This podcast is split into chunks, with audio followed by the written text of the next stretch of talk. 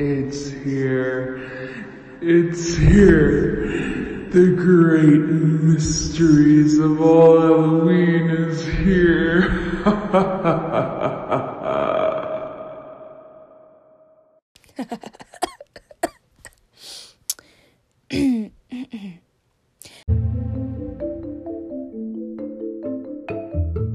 Hello there, everybody. Welcome to Hear Me Holler, it's not just Hear Me Holler, it's the Mysteries of All Halloween special. All October, we will be working on this beautiful special that we're doing. I'm your host, Sally, and today we will begin this with the mysteries of Jack the Ripper. I nearly did say his name correctly.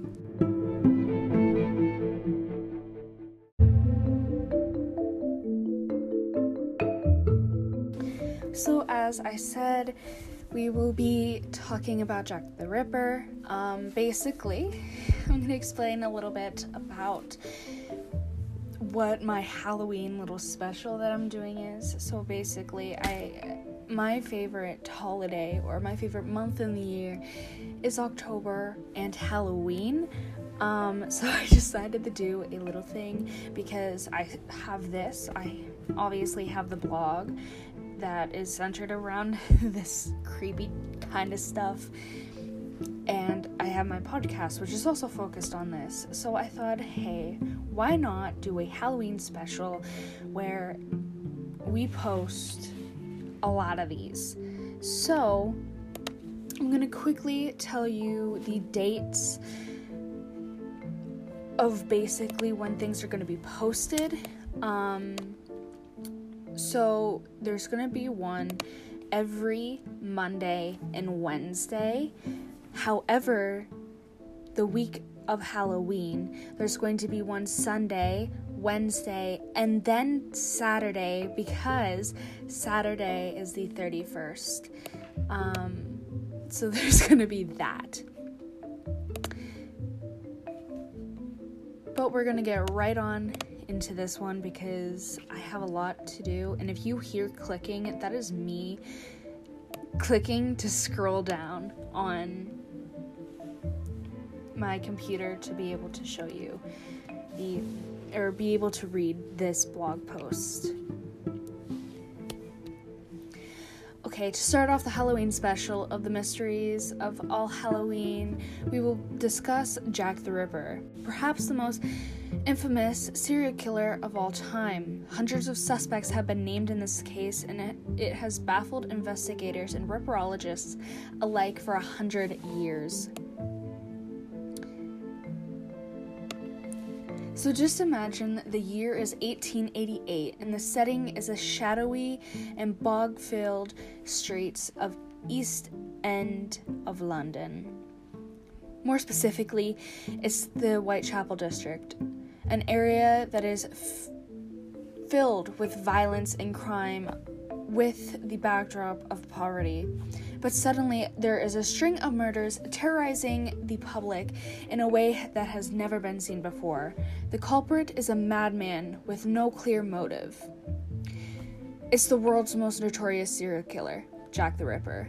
While most believe the uh, while most believe that Jack the Ripper claimed the lives of only five, who are now referred to as the Colonial Five, others believe that Jack the Ripper claimed the lives up claimed the lives of up to 11 women. All five of the colonial victims were prostitutes, as many women in the Whitechapel district had turned to prostitution as a way of survival. The morbid intriguingness of this case was not is not a recent development. At the time of the murders, literacy was increasing amongst the general population. The murders were covered in the newspaper, and the public became morbidly fascinated by them. In the end, the public was so upset at the failed attempts to identify the killer that the police commissioner and home secretary eventually resigned. Today, the five colonial victims are going to be discussed, and by the end, we will have examined most of the suspects that will ever be presented with the eight possible killers. On August 31st, 1888 at 3:40 a.m. the body of Marilyn Marilyn the body of Mary Ann Nichols was found in Bucks Row in White Castle Chapel. I am having a difficulty speaking today. The body was discovered by a na- by a man named Charles Cross who claims he was walking along Bucks Row when he noticed a bundle towards the western end. Another name Another man named Robert Paul approached the body with Cross. Police would eventually r- arrive on the scene. Mary Ann Nichols was found on her back, her throat severely slashed, and she was disemboweled. It was determined she only had been dead for about a half an hour, meaning the killer was likely nearby when Cross's body was found. On September 8, 1888, the body of Annie Chapman was found at 29 Hunbury Street, I believe that's how you say it. Her body was discovered by a man named John Davis, an elderly resident of the 29 Hunbury Street building. Her throat was cut, and, and this time the violence escalated in that the murderer took her womb. Dr. George Bagster Phillips was serving as a divisional police surgeon at the time and proposed the idea that the killer had atomical knowledge by the manner in which Annie Chapman's womb, womb was removed. That is the first clue. The killer is a doctor. Later that month, on September 27, 1888, the Central News Agency re- receives a letter from the apparent killer. It reads This is very long, so excuse me if I mess up a lot. Dear boss, I keep on hearing the police have caught me, but they won't fix me just yet. I have laughed when they looked so clever and talked about being on the right track. I joke about leather apron gave me real fits. I am down on whores and shan't quit ripping them till I do get buckled. Grand work the last job was. I gave the lady no time to squeal. How can they catch me now? I love my work and I want to start again. You soon will hear of me and my funny little games. I save some of the proper red stuff in a ginger beer bottle over the last job to write with, but it went thick like glue and I can't use it. Red ink is fit enough, I hope. Haha. the next job I do, I shall clip the lady's ears off and send to the police officer just for jolly, wouldn't you? Keep this letter till I do a bit more work, then give it out straight. My knife's so nice and sharp, I want to get to work right away if I get a chance. Good luck. Yours truly, Jack the Ripper. Don't mind the trade name. Wasn't good enough to post this before I got all the red ink off my hands. Curse it. No luck yet. They say I'm a doctor now. Ha ha. The letter wasn't released to the public until October 1st, and many believe that it was fabricated by the journal- journalist. But regardless, it made its way to the papers. Once the once in the eyes of the public, the name stuck, and the killer from that point on went by the now famous moniker Jack the Ripper. Three days later, on September 30th, at 1 a.m., the body of Elizabeth Stride was found on Berner Street by a man named Louis Diemschutz. I don't know how to say his last name, so I'm not even gonna like try.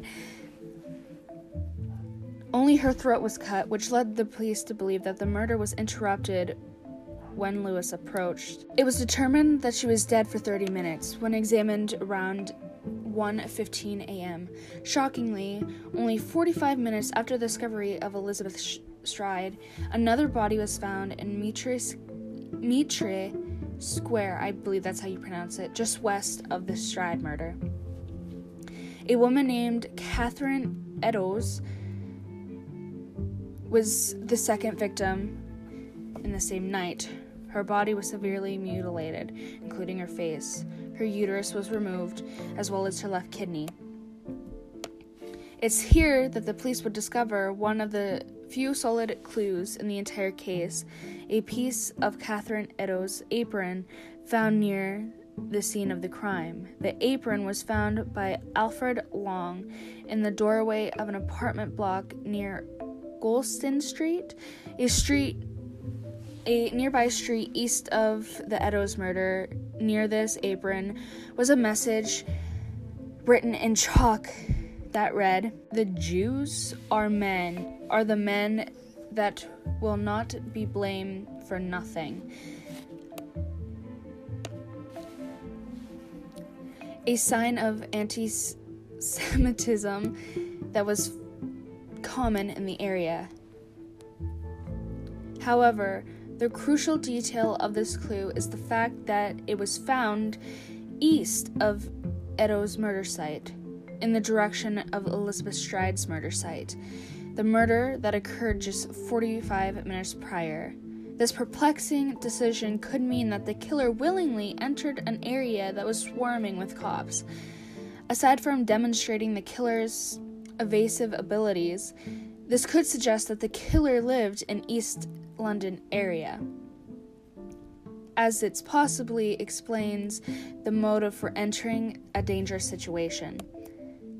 Later, a po- postcard was received by the police department dated October 1st and written by someone also claiming to be the Ripper with similar handwriting.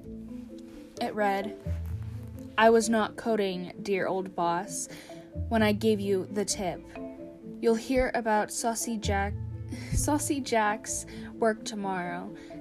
Double event this time. Number one squealed a bit, couldn't finish straight off. Had not the time to get ears for police. Thanks for keeping the last letter back till I got to work again. Jack the Ripper. On the 13th of October in 1888, the police spent a week searching every house in the East End's worst slums, but found nothing. On October 16th, a man named George Lusk received a letter. Lusk was the head of the Mile End Vigilance Committee, a group comprised of local businessmen to assist the police. The letter was signed From Hell and it was delivered in a box with half a human kidney. The kidney at the time was believed to be Catherine Eddowes, a missing kidney. However, it was found to be a prank by a medical student. Nearly a month later, on November 9, 1888, the body of the fifth and final colonial victim, Mary Kelly, was found at 13 Miller's Court in her bed by her landlord's assistant, who was seeking rent. This murder was by far the most gruesome as her body was disemboweled and virtually skinned down. Like I said, this was the last victim. Here's the landlord's statement of the body. The last the sight that we saw, I cannot drive away from my mind. It looked more like a work of the devil than a man.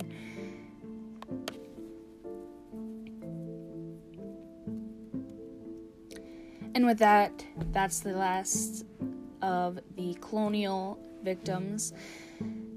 But as stated before, some believe that there could be up to 11 victims. With Jack the Ripper's reign of terror, one should wonder if anyone caught a glimpse of this monster. And it would seem that people did. When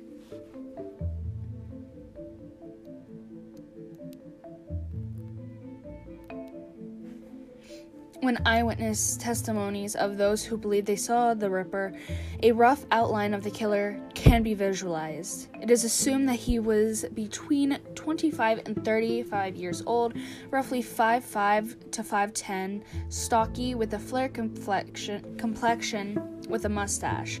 Allegedly, he was seen wearing a dark uh, overcoat and a dark hat. The Scotland Yard's Violent Crime Command team has said that Jack the Ripper could be called an evil incarnate. Could be described in appearance as perfectly sane, frighteningly normal, and yet capable of extraordinary cruelty. Sir Melville McLaughlin? I don't know how to say half of these names the Scotland Yard's head of criminal investigation department in 1903 had a general suspicion of who the killer was.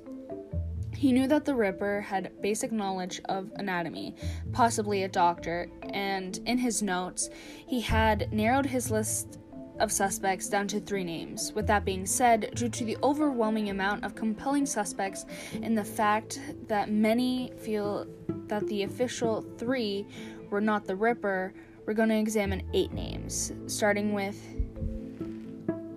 Melville's list and going on. The first suspect was Montague Johnson Druitt. I'm horrible with names. I am so sorry. Druitt was a Basquier who may have had an uncle and cousin who were doctors. Around the time of his death, Druitt may have been around the age of 40 and supposedly had an interest in surgery. Montague possibly lived with his cousin, who was practicing medicine close to where the Whitechapel murders occurred. It also appears that about a month before the first colonial murder, Montague's mother went insane, and Montague had written a note that he feared he was also going insane. In his notes, Melville adds From private information, I have no doubt in I have little doubt but that his own family suspected this man from the beginning of being the Whitechapel murderer. It was alleged that he was sexually insane. After the final murder, murder, Montague disappeared, only to be found dead within four weeks of the last murder. His body was found floating in the Thomas River on December 3rd, 1888. The second sub- suspect the second suspect was Michael Ostrich Ostrich Ostrog I don't know. I'm just gonna call him Michael. or it's Mitchell. I think it's Mitchell. I don't know. Who was a Russian doctor and criminal. He has been in an insane asylum previously for homicidal tendencies, and in Me- Melville's notes, he said that Mitchell Michael couldn't provide a strong alibi for his whereabouts during the murders. Ultimately, he was not convicted because there was not enough evidence linking him to the crime. The third, third, the third suspect is Aaron Kosh, Kosminski, Kosminski, a Polish and Jewish re- resident resident of Whitechapel who spent some time in the asylum in 19 or in 1889 after the last murder. I'm going to call him Aaron because I I'm really not good at names. Aaron would like would actually reside in the asylums until his death in 1919. Aaron was known for his hatred towards women, particularly prostitutes. According to Melville, his appearance matched descriptions provided by the police of the man in Mitre Square, which, if you recall, was the night of the double murder, where the Ripper likely zigzagged between the police. Aaron might be a name familiar to the public due to the fact that recently his name made headlines due to him being featured in the book titled Naming Jack the Ripper. In this book, Russell Edwards claims that the shawl purchased at an auction contained DNA evidence proving Aaron is the killer. The shawl was brought under the impression that it was reportedly at the murder scene on the person of Catherine Eddowes, the fourth Ripper victim. Edwards enlisted the help of a molecular biologist, Jari Lewin. I have no idea how to pronounce these names. I am so sorry.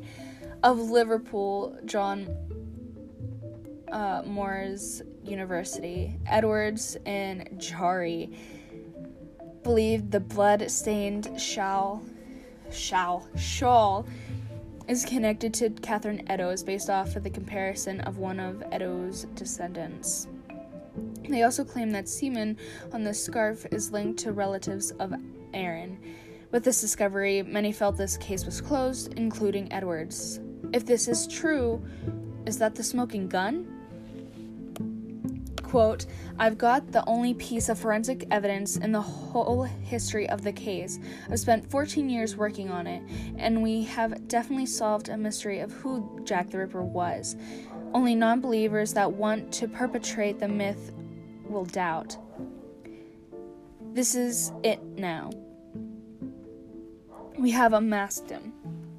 But much to Mr. Edwards, that may not be the case. It turns out that the scientist may have made a critical error. Summed up by Dr. Jari, identified a mutation in DNA on both the scarf and in Eddowes' relative named Karen Miller. This mutation was believed to be named. I'm sorry if I'm saying this wrong. 314.1c. A mutation only found in 1 in 290,000 people, making it very likely it is a match. However, this identification was reportedly incorrect, and it was not 314.1c, but instead 315.1c. This is a mutation, mutation shared by more than 99% of people of European descent. Basically, this DNA could be anyone if it is true. Furthermore, Jari's DNA was linked to the scarf using mitochondrial DNA, using a subtype that is far from unique. Sir Alec Jeffreys, who regarded who's regarded as the godfather of DNA fingerprinting, has said that this evidence needs to be subjected to peer review. No actual evidence has yet been proved.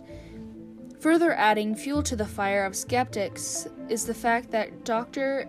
Jari has yet to publish his findings in the peer reviewed scientific journal and has refused to answer questions to news outlets, thus making it impossible to verify his and Edwards' claims and effectively doing quite the opposite. The fourth sub the fourth suspect is the notion that Jack the Ripper was actually a female, a theory that ripperologists call Jill the Ripper.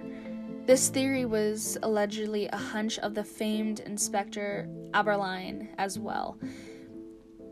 The idea that all of the police were on a hunt for a man when they should have been searching for a woman could explain the Ripper being able to slip by with no suspicion. Some have pointed out that a mid- midwife would have a sufficient anatomical knowledge and blood on her clothing would raise no eyebrows, though it should be pointed out that all eyewitness testimonies points to a man. The fifth suspect is Prince Albert Victor Christian Edward, aka the Royal Conspiracy. This theory is often scoffed at, but is still perpetrated due to the due to its wild popularity. Prince Edward was known to frequent areas where the victims were found, an activity that led him to contracting syphilis, which may believe which some believe drove him to insanity. Some posit that this also resulted in Albert having a child with a local woman, and Queen Victoria demanded that everyone who knew of the child be taken care of. Some believe that the insanity spawned by syphilis drove him to commit the murders himself. Conspiracy theorists believe he was never discovered because royal, aid, royal aides assisted in covering his identity. However, as mentioned before, this theory is mostly regarded as ludicrous, as there's no substantial evidence to indicate his credibility.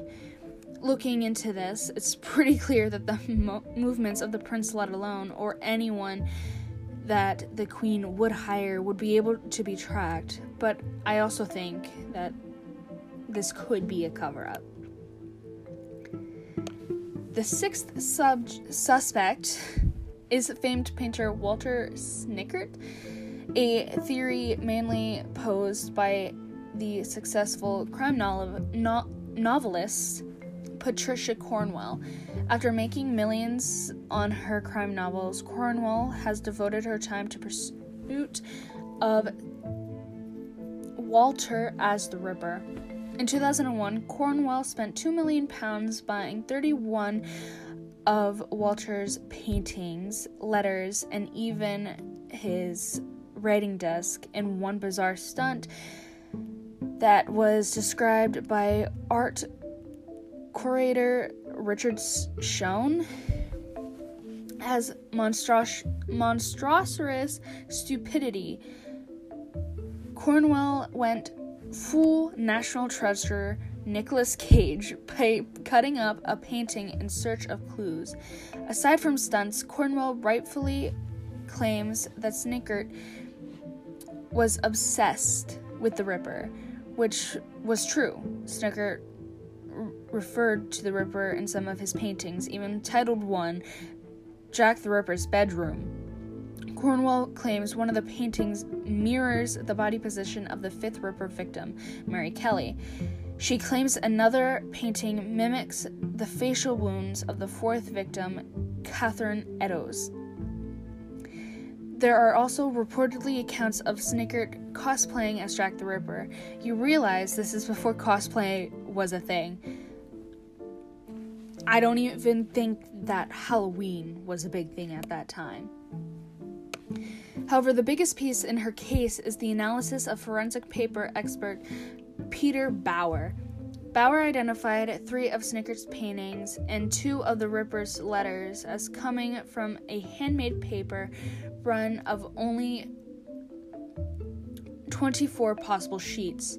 Basically, the odds of both the Ripper and Snicker both writing letters on the same batch of paper that only had four, 24 copies in existence is relatively slim.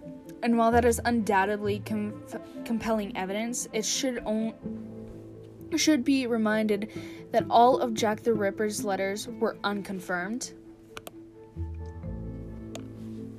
The seventh suspect is Joseph Barnett, who, partic- who is particularly suspicious, suspicious as he actually lived with Mary Kelly, the final Ripper victim. In fact, Barnett may have lived in 10 different locations in East London, uh, making him well versed with the area and capable of navigating back streets.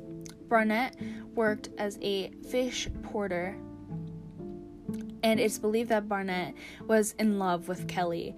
According to an issue of the Daily Telegraph on November 10th, 1888, Barnett referred to Mary Kelly as his wife when she was, in fact, only a roommate. Barnett also disagreed with Mary's lifestyle as a po- prostitute and strived to make money to keep her off the streets.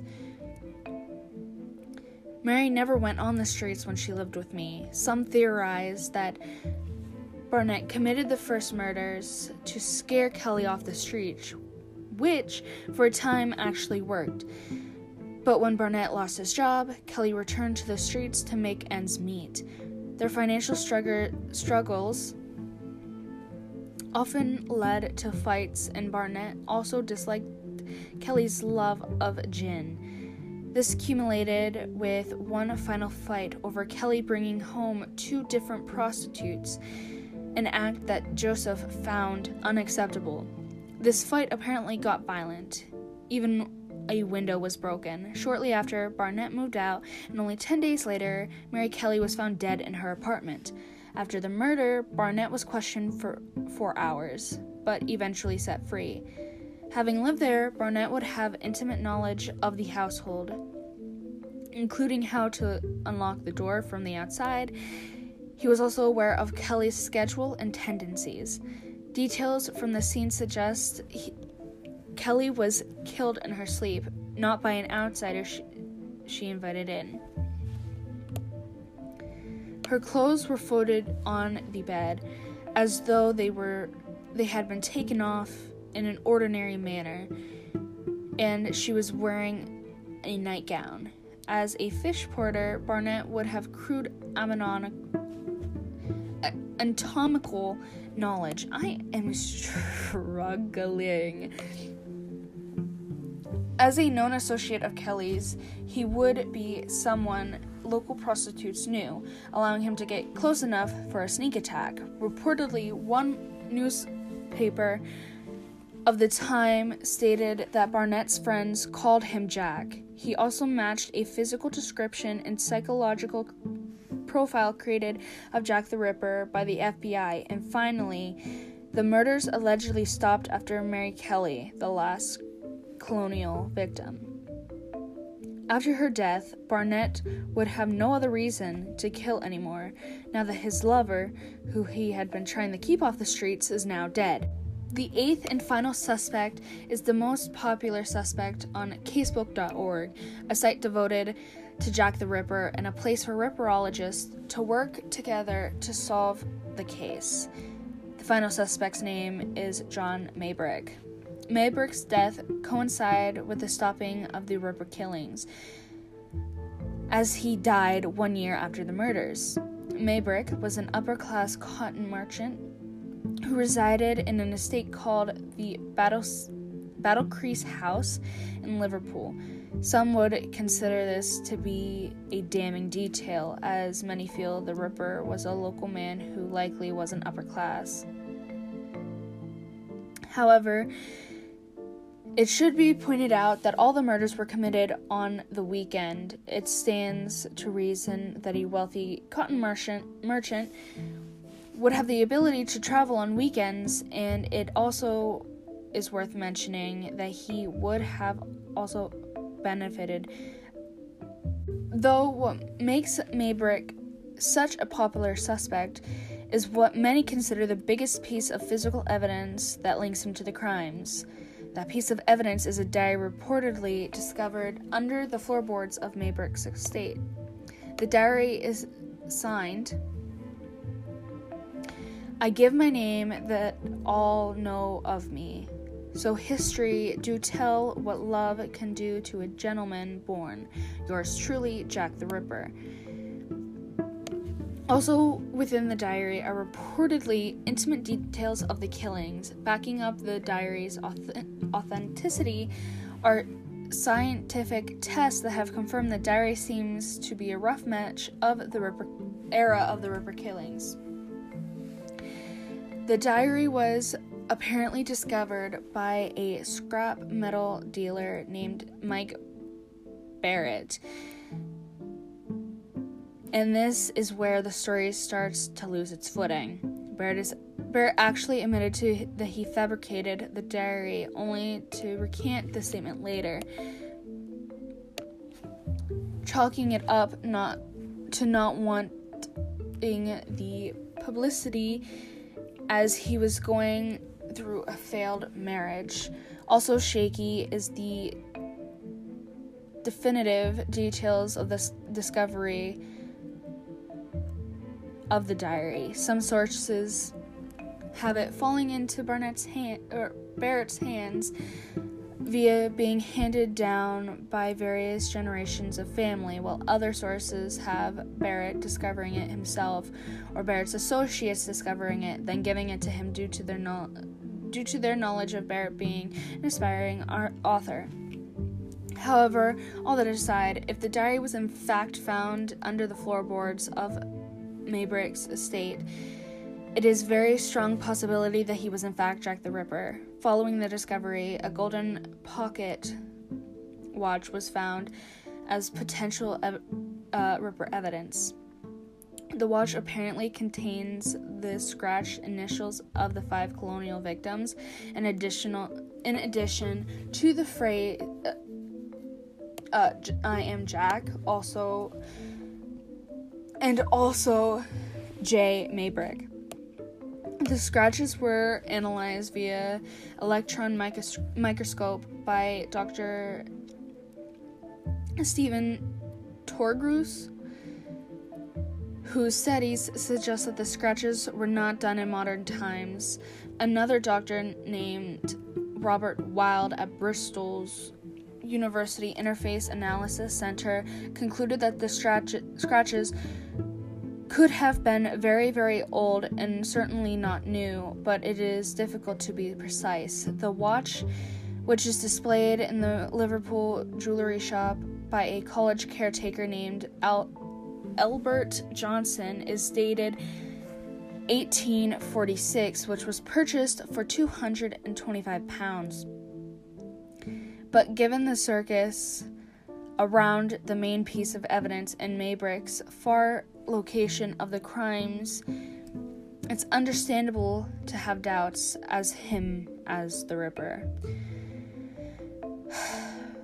So, for a hundred years, for over a hundred years, the mystery of Jack the Ripper has continued to fascinate, confound, and infuriate the public. Perhaps one day we will have the means to solve this crime, or perhaps this famous case will be yet another victim to time. But for now, the question will continue to persist who is Jack the Ripper? This I this today is definitely not my day to be recording stuff because my throat is killing me and I struggled reading this entire thing because I have so many things to get done. I don't have the time to memorize everything. Basically, what I do is I go through, find all of these facts, all of this stuff, and I write it down and then I create the entire thing. I don't memorize it because I have some of the stuff in my head because I reviewed it so much to be able to write it. But then I write it and I forget it and move on to the next because I need, like, for example, there are nine posts going up all in October. I don't have time to memorize every single case and know it off the top of my head. That's why I read it directly from my blog. Because if I sit here and try to memorize the entire thing, I'm never going to be able to get through anything. Um, so I'm very sorry if this seems like a huge mess because I keep stumbling over my words. I also have a bit of a stutter, so it doesn't really help that. Um, but yeah, I'm just gonna leave it up to you. Which of these suspects do you think is Jack the Ripper? Which which one, if any, do you think could be, but there's not enough evidence supporting it? Or do you think none of them are and we will never know?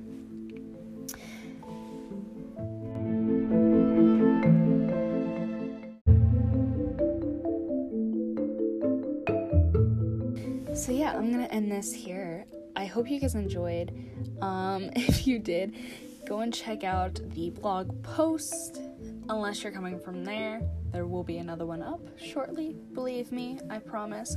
If you're listening to this on YouTube, please give it a thumbs up, please. um, and I will see you guys in the next one in a short few days. Peace.